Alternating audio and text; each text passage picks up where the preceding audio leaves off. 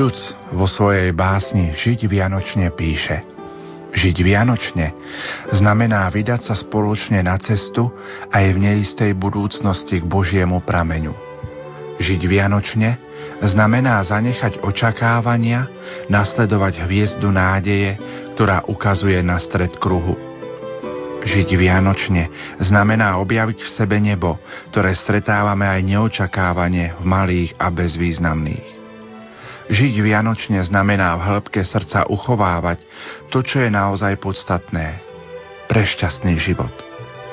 Milí poslucháči, aj v nasledujúcich minútach vám ponúkame rozhlasové vianočné príbehy, ktoré nahovoril zosnulý biskup Monsignor Rudolf Baláš a jeho spolupracovníci. Všetky príbehy pochádzajú z magnetofónových kaziet, ktoré monsignor Rudolf Baláš nahral pre podomovú evangelizáciu v čase socializmu a krátko po jeho konci v 90. rokoch. Nerušené počúvanie a požehnané chvíle aj dnešného večera vám prajú Peter Valinský, Peter Ondrejka, Diana Rauchová a Pavol Jurčaga.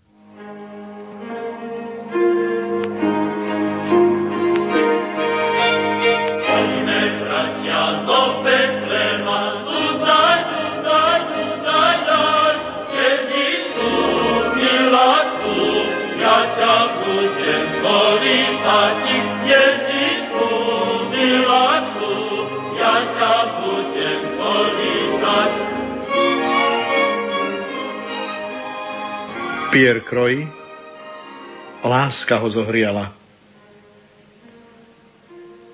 Akú zverinu ide loviť pán Bisleven v tejto svetej noci? Ani len psa nemá so sebou, iba dlhú pušku, ale je naobliekaný. Má na sebe vlnenú vestu, kožený kabát, ba aj plášť z hrubého súkna. Tomu veru nebude zima. Ak iste ide na čakanú. Ale dnes, v tento svetý večer, takto a podobne si hovorili ľudia, uberajúci sa na polnočnú omšu. Peter Bisleven si však nikoho nevšímal a nikomu na pozdrav neodpovedal. On nechodieval do kostola, ani len na polnočnú vianočnú omšu.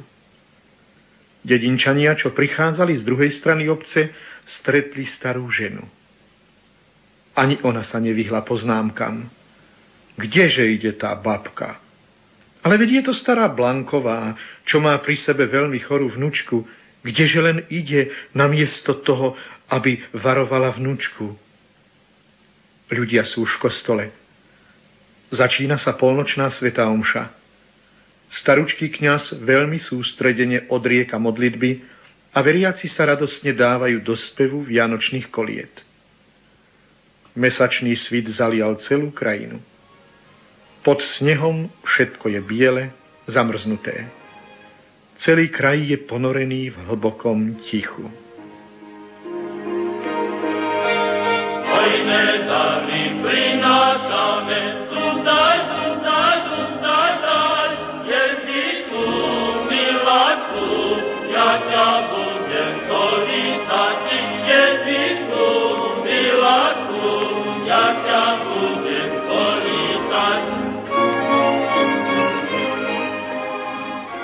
Peter Bisleven vkročil do svojho lesíka a sadol si na široký pen stromu. Je ešte mladý, triciatník. Je mu celkom pohodlne, necíti zimu, len čaká. Povedal si, že bude čakať hoci aj do rána, len aby prichytil osobu, čo mu kradne drevo v jeho lese. Asi po pol hodine vyskočil a namieril puškou. Ha, ja vám dám kradnúť. Kradnete mi moje drevo, dubové aj bukové, také cené a drahé. Kradnete, Blanková. Sípalo sa z jeho úst a rukou drapil zápestie starej Blankovej. Táto sa veľmi vylakala, pustila koniec zástery a nazbierané halúsky vypadli na sneh. Ja som si nazbierala len suché, podlamované halúsky, nie dobré drevo. Veď to by som ani nevládala, ani by som sa to neodvážila. Suché či nesuché, ale moje. A vy ste kradli. Pán Bisleven, U nás je veľká zima a moja vnúčka je chorá. Zmilujte sa.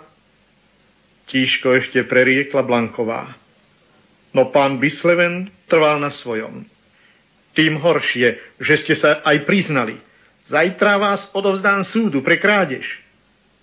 Stará Blanková sa hodila na kolená do snehu a za odchádzajúcim boháčom stačila povedať – Bože môj, Bože môj, zaiste tento človek nepozná, čo je bieda a zima.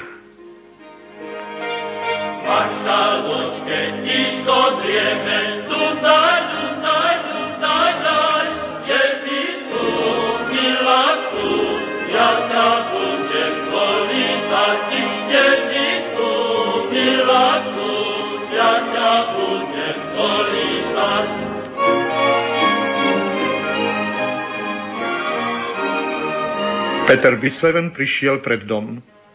Ale čo sa mu stalo? A zda od mesačného svitu má takú bledú tvár?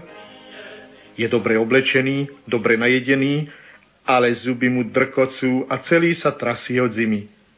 Vkročil do domu a zobudil sluhu s príkazom – Zakúr v mojej izbe, ale hneď, lebo mi je strašná zima.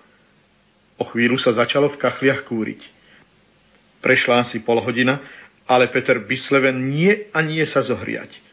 Sluha prikladal do kachlí nové polená dreva, kládol na svojho pána ďalšie prikryvky, ale ten cítil stále väčšiu zimu. Ruky sa mu triasli, zuby drkotali. Poďme, bratia, poďme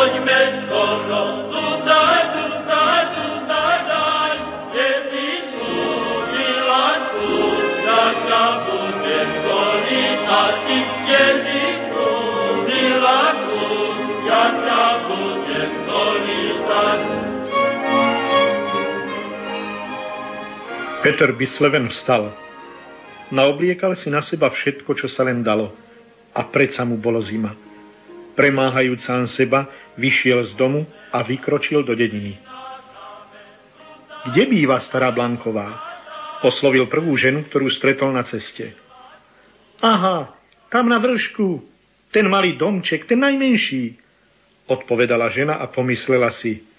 Nepozná príbytku biedných boháčisko akési. A nahlas dodala. Čo vám je, pane? Nič. Čo by ste chceli vedieť? Nič odvetil príkro. No, veď ja len tak, keď vás vidím takého naobliekaného. Príduc k kalúbke, zaklopal. Otvorte mi, prosím, pani Blanková, otvorte. Stará Blanková otvorila dvere a Petr Bisleven stúpil. Obaja sa triasli. On od zimy, ona od strachu a na posteli vnučka sa triasla aj od zimy, aj od strachu. Čo chcete, pane? Čo chcete odo mňa? Drevo som nevzala, nie tu ohňa, však vidíte. Nebojte sa, pani Blankova, nebojte sa. Prišiel som vás odprosiť. Mňa? Odprosiť? Bohatí predsa neodprosujú chudobných. Ale Peter Bisleven, trasúca zimou, pridal. Vy ste dobrá žena, Blanková. Máte strašnú moc. Odpustite mi. Pozrite sa na mňa ako mi drkocú zuby, ako mi je strašne zima, ako sa mi trasú ruky. Máte dosť dreva, pane, aj dubového, aj bukového, zohrejte sa. Ani všetko moje drevo ma nezohreje. Tak teda oblečte si šaty, máte dosť kabátov, kožuchov. Ani všetky moje šaty, ani prikryvky a periny ma nezohrejú, hovoril takmer plačlivo Peter. Teda, čo chcete odo mňa? Pýtala sa starena. Vy ste mi počarovali, Blanková. Počarovali ste mi, keď ste sa hodili predo mnou do snehu. Odnímte odo mňa čary a ja vám zaplatím zlatými peniazmi. Blanková rozhodne dodala. Ja som vám nepočarila, veď ja to neviem a ani to nerobím.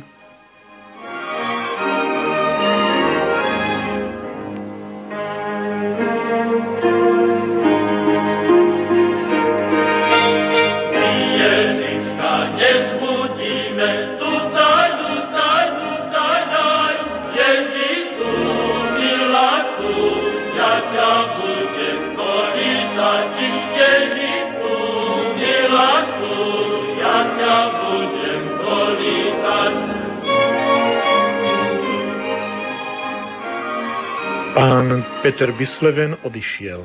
Odišiel do lesa, kde ležali ešte suché konáriky, čo vypadli starej Blánkovej. A tu sa hodil na kolená. Chvíľu bolo úplné, až posvetné ticho. Potom hrdý pán pozbieral konáriky, vzal ich a zaniesol domov. Hodil ich do kachlí, ale drevo len syčalo a nie a nie horieť. To je veľmi zlé drevo. Zanesiem ho starej Blankovej. A odniesol ho do chudobného domu. Šiel pokorne, ako by bol sluhom starenky. Tu máte svoje drevo, dávam vám ho ako dar. Len ma prosím vás oslobodte od toho počarovania.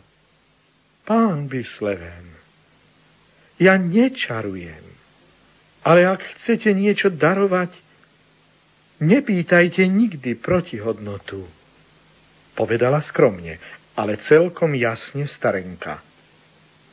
Veľmi rád vám ho darujem a nechcem nič ako protihodnotu, povedal pokorne. V tej chvíli, len čo povedal tieto slová, prestal cítiť zimu a príjemné teplo sa mu začalo šíriť po celom tele. Pani Blanková, pani Blanková, už necítim zimu, je mi teplo, teplúčko. Teraz som pochopil, ak chcem cítiť teplo v sebe a okolo seba, musím sa naučiť rozdávať, darovať, nezištne a pokorne. I zhodil zo seba svoj plášť a zobliekol svoj kožuch a prikryl nimi vnúčku, čo ležala na posteli. Potom vstal a utekal domov. Len čo prišiel domov, zvolal služobníctvo a rozkázal. Choďte k starej Blankovej a zaneste jej prikrývky, periny, podušky, koláče, meso a aj pár fliaž najlepšieho vína. Ponáhľajte sa, čím skôr ona to veľmi potrebuje. Sluhovia najprv pozerajú jeden po druhom, no potom bežia, aby splnili rozkaz. A pán Bysleven ktorý prvý raz pocítil vo svojom srdci hrejivý pocit šťastia, hľadí na služobníctvo, ako sa ponáhľa k starej Blankovej. Potom sadá k stolu a píše. Píše lekárovi do mesta, aby prišiel i hneď k chorej vnučke pani Blankovej. Píše do banky, aby poukázala slušnú sumu peňazí starene, aby nemusela chodiť po konáriky do lesa. Na Vianoce večer keď tma padala na celý kraj, pán Peter Bisleven opatrne sa zakrádal na faru. Vyspovedať sa.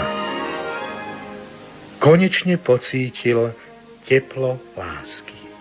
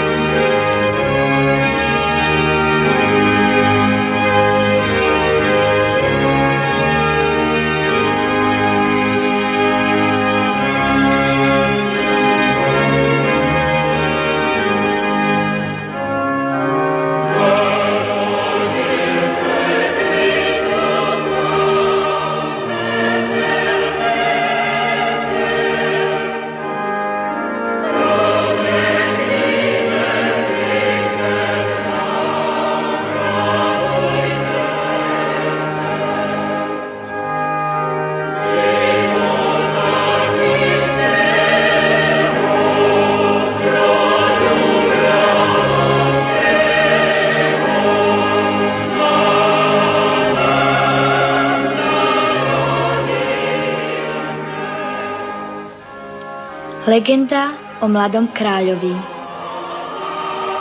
Stará indická rozprávka rozpráva. Pred mnohými rokmi žil na vysokom zámku jeden kráľovič.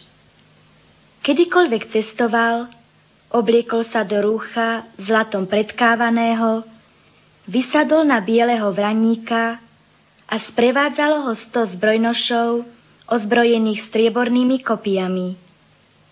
Jeho stolový príbor bol z najjemnejšieho kryštálu, pijával to najlepšie víno. Každé jeho prianie služobníci i hneď vykonali a keď pozval šľachticov zeme na nejakú oslavu, celý zámok len sa tak ozýval nádhernou muzikou a z drahocených čiaž rozvoniavala prepodívna vôňa. Ľud vtedy ustrnul od úžasu keď videl zďaleka tú nádheru. Chlapci sa bili o každé miestečko na meských múroch, aby aspoň trošičku sa mohli pozrieť na tú krásu. Jedného dňa zomrel starý kráľ a mladý kráľovič prevzal miesto neho žezlo a korunu. Keď prešli korunovačné slávnosti, mladý kráľ dal svojimi poslami rozhlásiť zo všetkých veží po krajine – Určitý deň precestujem krajinou a kto ma príjme s podstou, tomu sa kráľovsky odmením. Po všetkých mestách a dedinách sa začali preteky v príprave. Domy čistili, maľovali a každý sa chcel niečím ukázať. Dievčatá vyli vence, muži vyťahovali svoje ozdobné meče s opaskami a ženy si vpletali medzi vlasy ruže. Pred bránou každého mesta stála zlatobrána s nápisom Sláva nášmu kráľovi.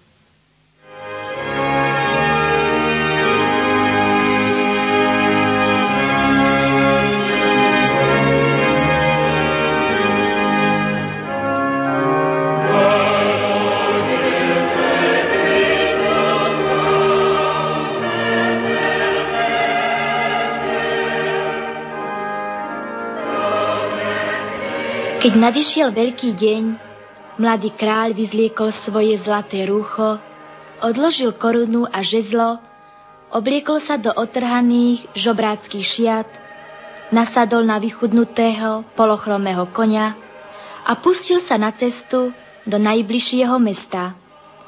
Pred bránami stal veľký zástup ľudí a čakal na kráľa. Kráčal na koni pomedzi špaliere ľudí, ale nik si ho nevšímal. Mestská rada bola zhromaždená pred radnicou. Keď kráľ zostúpil zo svojho konia, nik ho nepozdravil. Keď vystúpil po schodoch, povedal pánom. Nože páni, otvárajte dvere, lebo ja som váš kráľ. Páni naň pozreli udivenie a naraz prepukol veľký smiech aký ešte nikdy nebolo počuť v meste. Jeden cez druhého kričali a smiali sa, chytali sa za brucha a keď chlapčiska za výskotu obstáli obchádzajúceho kráľa, mešťanosta sa prisahal, že za 60 rokov života lepšieho žartu nezažil.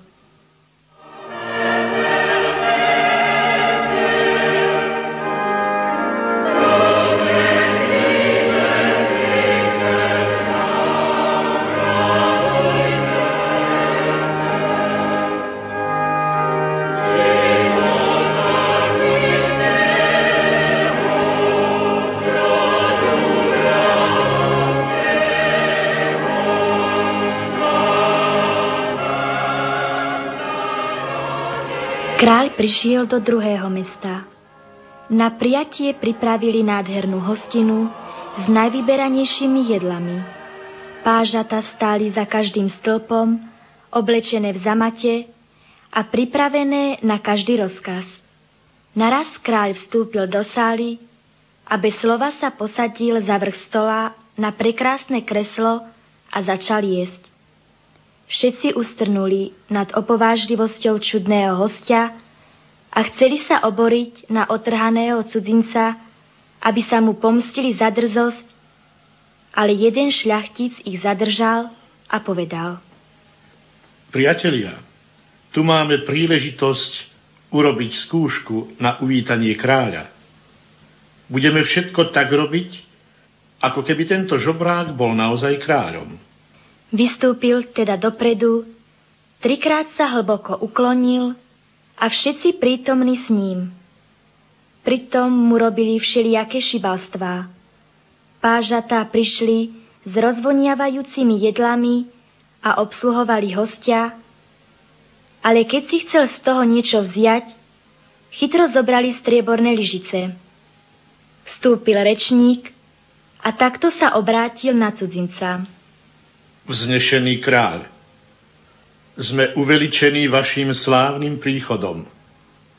Mnoho sa hovorí o rozprávkovej nádhere vášho dvora a naozaj dnes je nám dopriané vidieť na vlastné oči poprvý raz vašu nádheru. Už ako ste vstúpili do sály a posadili ste sa za stôl, aj slepý musel zbadať, že na vás je skutočne všetko kráľovské. Preto sláva vám, sláva vášmu kráľovstvu, sláva vašej ríši. Všetci sa pukali od smiechu, robili posmešné úkony a pokračovali v podobných rečiach. Kráľ však vstal bez slova a odišiel. Jazdil do tretieho mesta, no chýr o čudnom žobrákovi ho predišiel a keď prechádzal ulicami, z okien naň hádzali množstvo kameňov, takže ani nevedel, ako sa živý dostane z tohto nebezpečenstva. Kôň sa pod ním zrútil. Sám začal krvácať z viacerých rán a ratoval si život bežiac popri domoch. Tu sa otvorili jedny dvere a blesku rýchleho schytila štíhla chlapčenská ruka a stiahla do domu. Stalo sa to tak rýchlo, že nikto ani nezbadal, kde zmizol žobrák. Chlapec povedal cudzincovi. Kdokoľvek ste, poďte k mojej matke. Veď ona ma učila, že máme pomáhať všetkým prenasledovaným a biedným. Matka ho prívetivo privítala, očistila mu rany, dala sa mu najesť, uložila do postele, kde po chvíli spokojne usnul.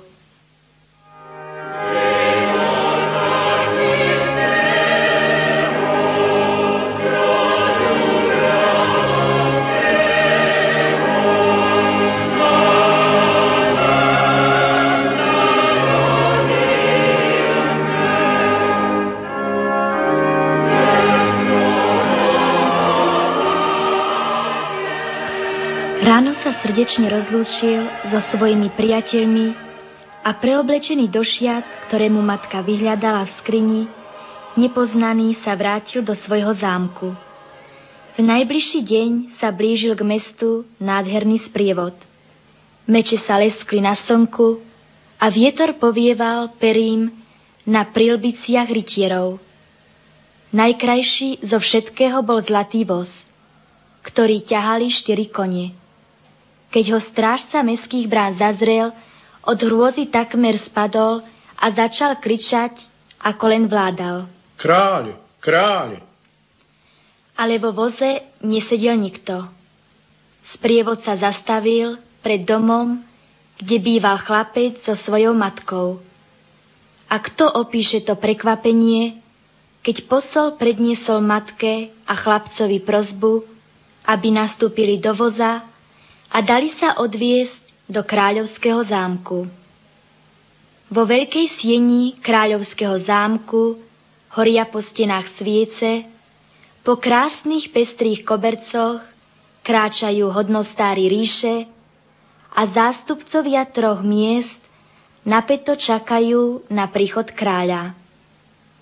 Otvoria sa dvere, zaznejú fanfári, vchádza kráľovský sprievod – Všetko sa úctivo ukláňa. Prichádza kráľ, zahalený do dlhého zlatého plášťa, po jednej strane ide malý chlapec. Fanfári naraz utíchnu, všetci uprú svoj zrak na kráľa a on v tom okamihu zhodí zo seba svoj plášť a pred ustrnulými a zhrozenými divákmi zastane žobrák. Padnú na zem, chceli by čosi povedať, ale nejde im to z hrdla. Boja sa, že každú chvíľu strhne sa nad nimi búrka kráľovského hnevu, že ich stihne odsudenie a smrť. Ale nič takého sa nestalo. Kráľ sa s úsmevom obráti ku chlapcovi, stojacemu po jeho strane a položí mu ruku na plece, hovoriac.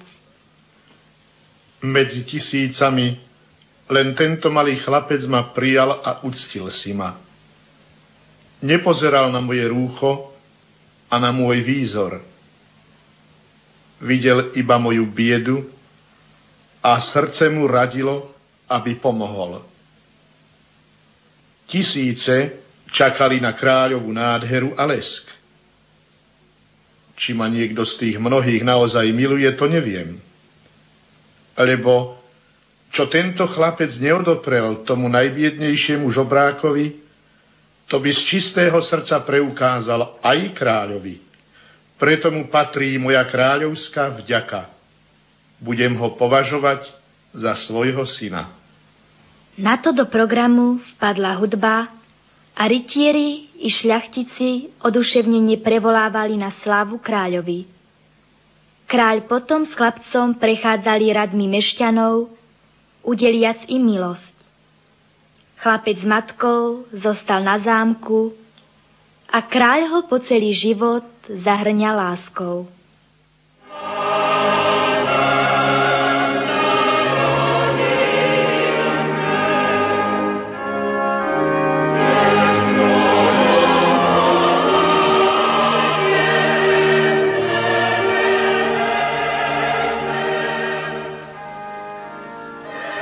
Čo chce povedať táto legenda, to ľahko uhadnite.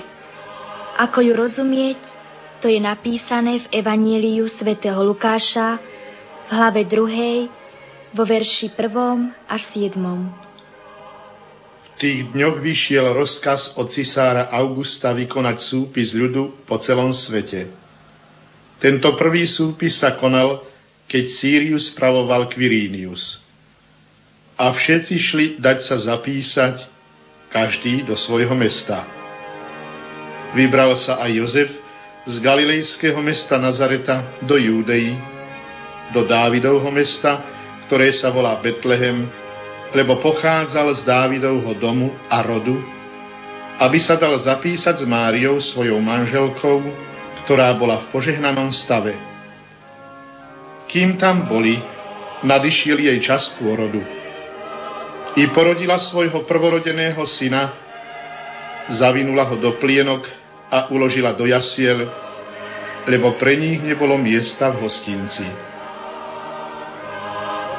Nikdy nebolo väčšieho kráľa, čo by bol prosil ľudí o prijatie ako Ježiš Kristus. Mária a Jozef chodili od jedného domu do druhého a prosili o zľutovanie nad božským dieťaťom. Ale keďže boli chudobní, nik ich neprijal do domu. Bolo to veľmi smutné. Prišiel do svojho vlastného a vlastní ho neprijali.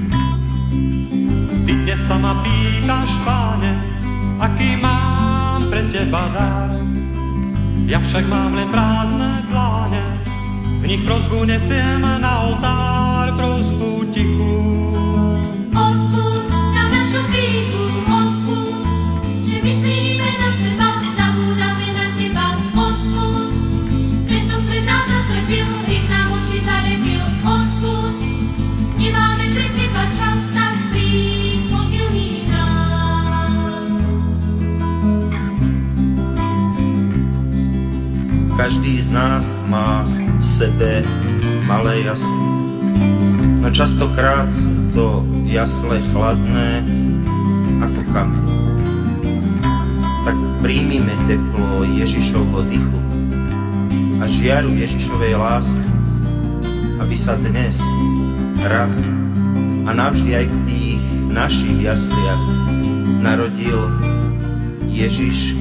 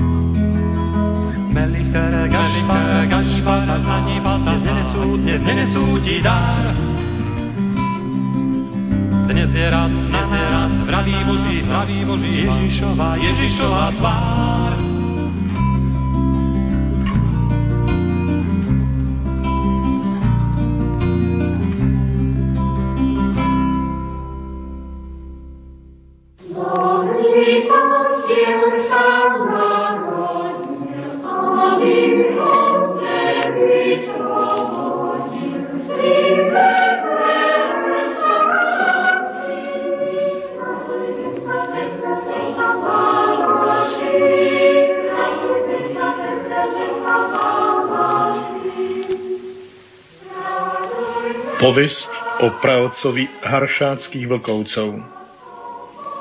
Bol štedrý večer. Biele snehové vločky meko padali na zamrznutú zem. V dedinkách po údoliach i na hradoch, vypínajúcich sa na strmých skaliskách, zažíhali sviatočné kahance. Všade vládol pokoj, posvetné ticho betlehemskej noci. Iba v šarišskom kláštore na Tubulskom hrade bolo rušno. Na nádvorí inokedy tichom ozýval sa hluk, krik, lomos a dupot konských kopít. Poľakané mníšky sa zišli na spoločnú modlitbu. A tá nebola teraz tak uzobraná, ako bývala inokedy. Mysel neposlušne blúdila po zasneženom pustom kraji. Bože drahý, či ju len nájdu – či ju už nezožrali pažraví vlci. V duchu sledovali výpravu, ktorá práve odišla z hradu a pozorne počúvali, či sa ešte nevracia. Ich srdcia prenikol strach za každým, keď sa v neprehľadných pralesoch ozvalo prenikavé zavíjanie divej zvery. Čo sa to vlastne stalo? Predstavená kláštora Alžbeta, dcera kráľa Bélu, Vybrala sa ešte za rána s milodarmi, aby ich rozdelila po roztrúsených horských dedinkách. Jedni sane sa šťastne vrátili na poludnie, ale o Alžbetiných na červeno malovaných saniach ani vidu, ani slíchu. Podľa pieskových hodín sa blížila polnoc a nad Tubulským hradom sa rozprestierala čierna noc. Pri svetle horiacej pochodne hlásnik zaspieval – Chvál každý duch hospodína i Ježíša jeho syna. Uderila dvanásta hodina, nech nám bude ku pomoci v tejto svetej tichej noci. Už je polnoc povedala plačlivo najstaršia mníška, sestra Veronika. A o našej drahej matke predstavenej ani chýru. Kto vie, či ešte žije? Zavzdychali zborové ostatné a so skormúteným srdcom vošli do kaplnky na polnočnú svetú omšu. Sestra Veronika zažala hromničku, uviazala na ňu čiernu stuhu a bôľom skrúšené mníšky striedavo recitovali pohrebný žalm polnočnom tichu sa im z tmavých kútov kaplnky pred oči stále vynárali zakrvavené tlamy divých vlkov, ktoré trhali drahé telo ich matky predstavenej.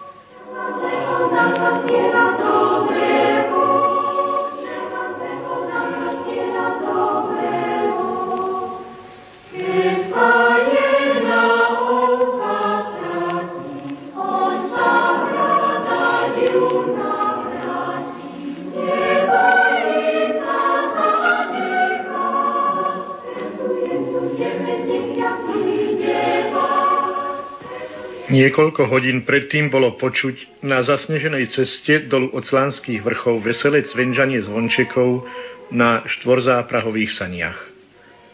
Medzi prikrývkami sedela Alžbeta, predstavená tubulského kláštora, zabalená do mekej kožušiny. Len čo došli k rieke Delni, pod tmavým haršáckým vrchom sa zjavili zelené iskry, cválajúce rovno k saniam. Ježiš Maria, Vlci idú. Prežehnal sa pohonič. Alžbeta pozrela k lesu a dých sa jej zastavil. Z húštiny letel celý krdel divých šeliem. Kone ich zvetrili a začali splašene behať krížom krážom po širokej pláni. Zelené iskriace oči za nimi. Jeden ozrutný vlk vyskočil na sane a strhol z predstavenej kožušinu. Pohoničovi sa podarilo odrezať postroje z jedného konia, na ktorého sa dravce šialene vrhli a o chvíľu spratali do posledného kúska. Ale čo to bolo pre toľké žalúdky? Tým sa v nich iba ozval ešte väčší hlad a kým sa pohoničovi podarilo vypnúť aj druhého konia, zlovesná mrákava im bola znova za petami. Zručný pohonič takto zdržiaval vlkov, až kým nezostal iba jediný kôň. Zmorený, sotva dýchajúci kôň dobehol až k Sečovu, nad ktorým sa vypínal Solnohrad. Pohonič kričal o ratu, ako mu len hrdlo stačilo, ale jeho hlas nikde nenašiel ozvenu. Dravce boli znova pri saniach prichystané vrhnúť sa na matku kláštora a na matku opustených. V dedine hlaholili zvony, pieseň lásky, bratstva a obetavosti. Pohonič, ovplyvnený štedrovečerným zákonom lásky, odovzdal opraty predstavenej Alžbete, prežehnal sa a skočil medzi zúrivo zavíjajúcich vlkov, aby zachránil svoju blížnu.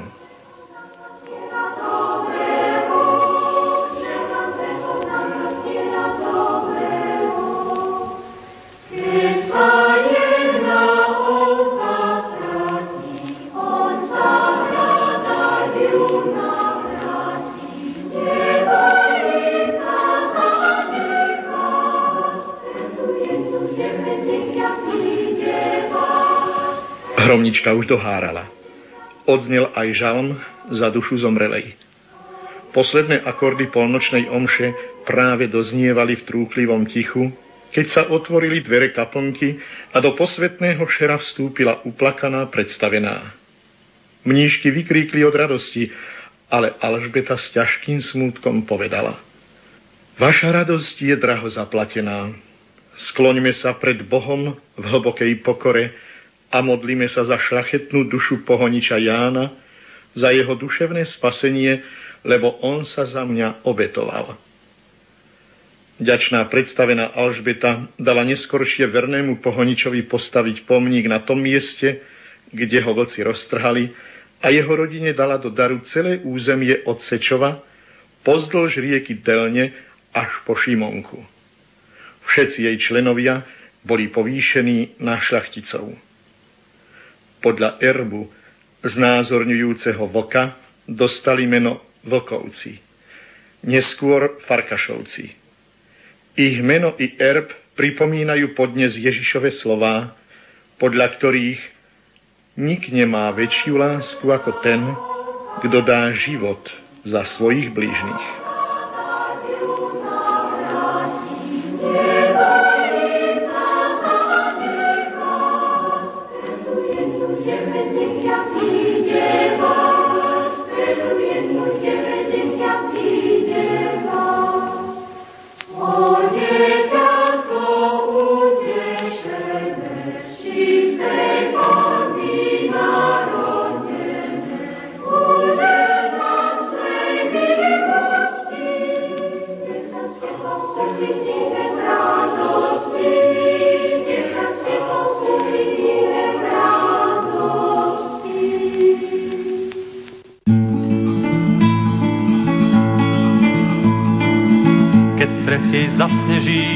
Okná popíše mráz. Trochu viac záleží nám na iných a možno tiež chceme zmeniť svet. koledy spievame, je na to ten hodný čas. On leží na slame, tak vydržte možno, že povie vám zo pár. Pretože sú tu Vianoce, prišla láska tichý host. Pretože sú tu Vianoce, pre mnohých len povinnosť.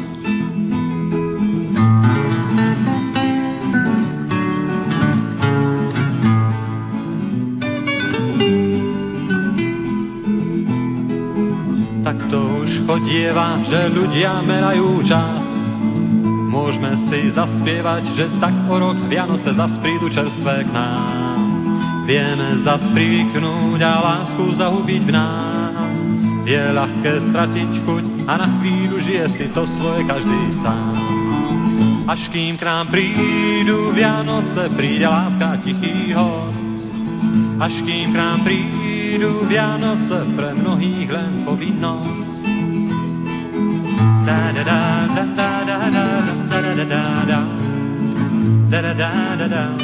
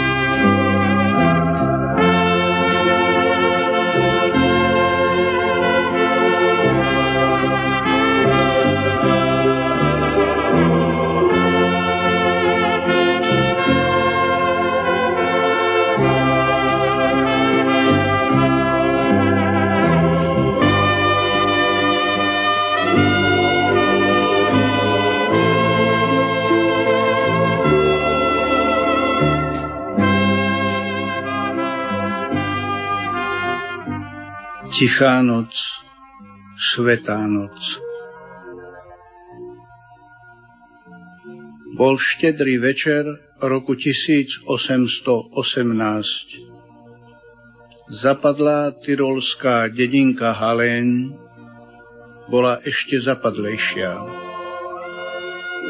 Zasypala ju hrubá vrstva belejúceho sa snehu. Popoludní fúkal ostrý vietor z alpských končiarov. Keď sa utíšil, ľudia pozametali sneh okolo svojich obydlí a urobili chodník aj ku kostolu. Potom sa utiahli do vykúrených izieb a zasadli si k štedrovečernému stolu. Aj z farského okna blikalo do noci svetielko. Sedel pri ňom miestny duchovný, ešte pomerne mladý Jozef Mór. Na stole mal pred sebou nový zákon s textom svätého Lukáša. Čítal. V tom čase vyšlo nariadenie od cisára Augusta popísať celý rímsky svet. Tento súpis sa konal poprvý raz za vladárenia Quiriniovho v Sýrii a všetci išli dať sa zapísať každý do svojho mesta. Vybral sa teda Jozef z galilejského mesta Nazareta do Judska, do mesta Dávidovho, ktoré sa volalo Betlehem, pretože bol z domu a z rodu Dávidovho, aby sa dal zapísať s Máriou, svojou nevestou, ktorá bola v požehnanom stave. Ako sa tam zdržovali, prišiel čas jej pôrodu. I porodila svojho prvorodeného syna, zavinula ho do plienok a uložila v jasliach, pretože sa v hospode nenašlo pre nich miesta. Boli v tom kraji na poli pastieri, ktorí v noci strážili svoje stádo. Zrázu zastal pri nich aniel pána a sláva pánova ich ožiarila, takže sa ich zmocnil veľký strach.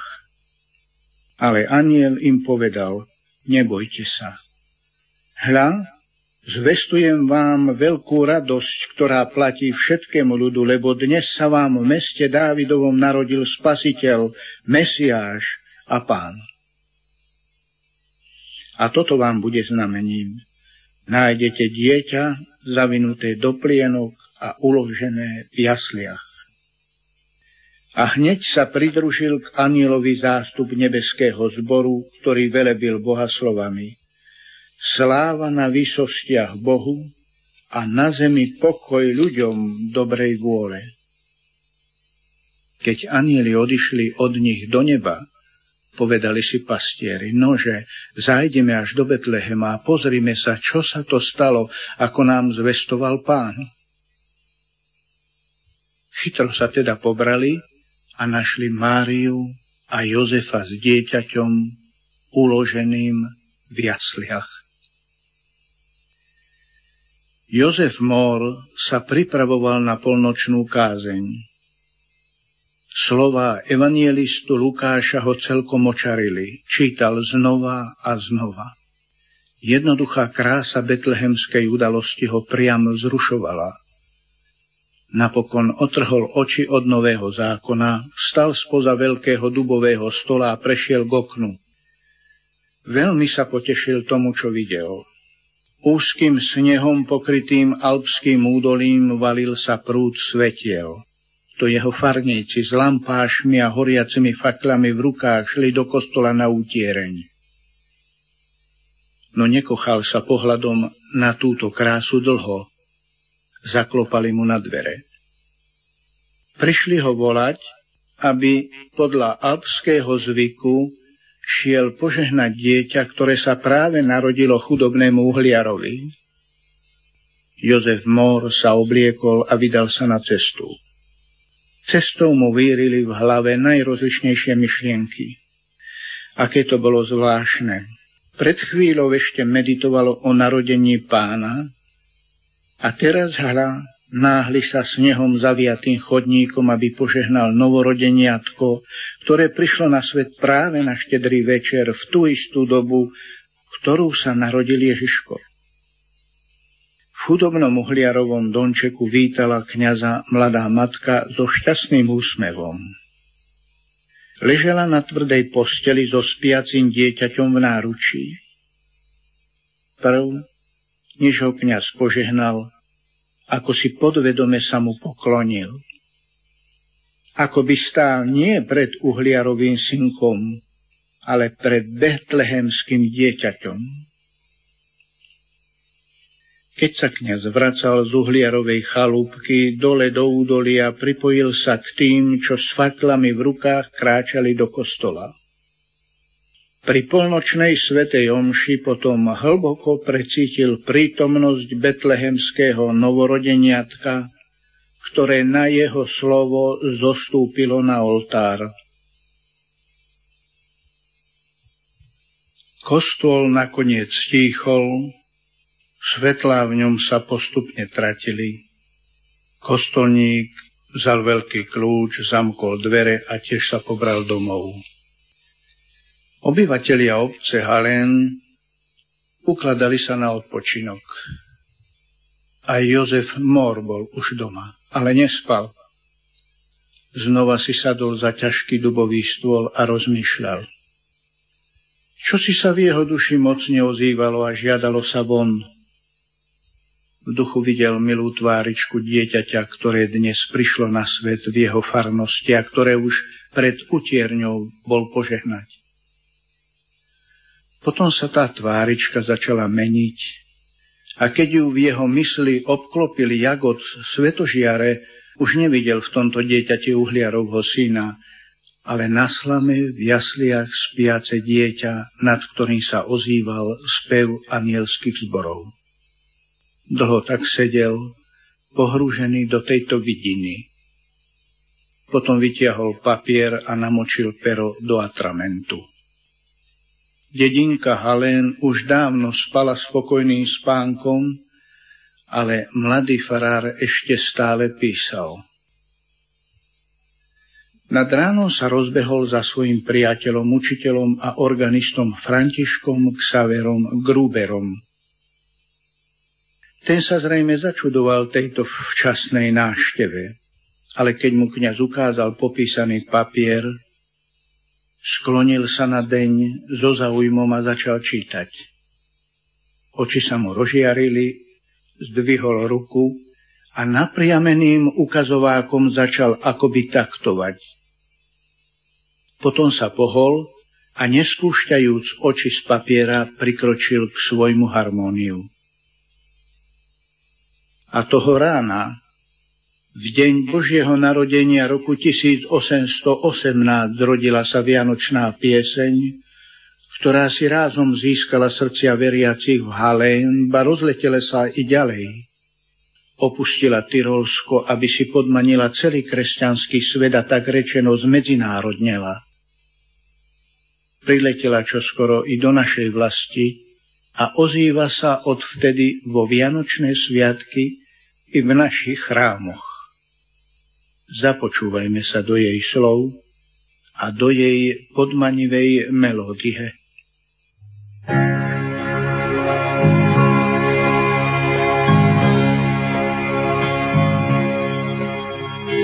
Tichá noc, svetá noc, Všetko spí, všetko sní. Sám len svetý bdie dôverný pár, stráži dieťatko, nebeský dar. Sladký Ježiško spí, sní, nebeský ticho, spí, sní.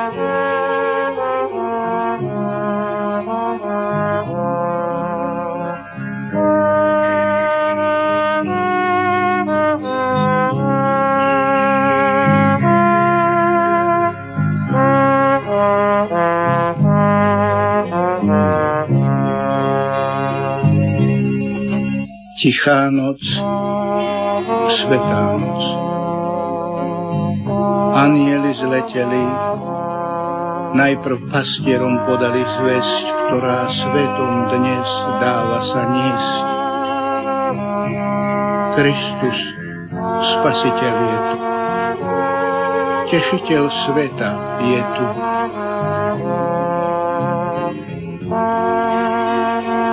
Tichá noc, svetá noc. Nežná tvár lásky žiar božský rozlieva v jasličkách tam.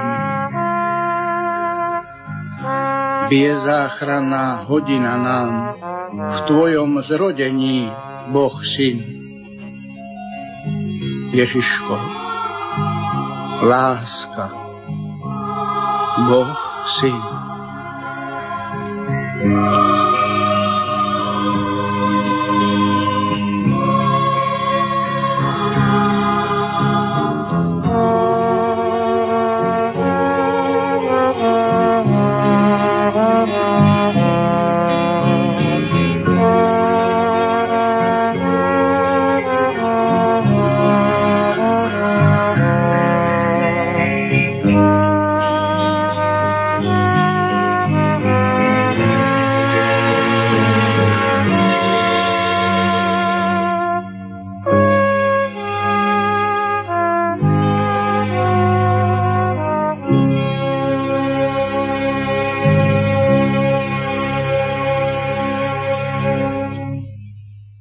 Poslucháči, v uplynulých minútach sme vám ponúkli rozhlasové vianočné príbehy, ktoré nahovoril zosnulý biskup Monsignor Rudolf Baláš a jeho spolupracovníci.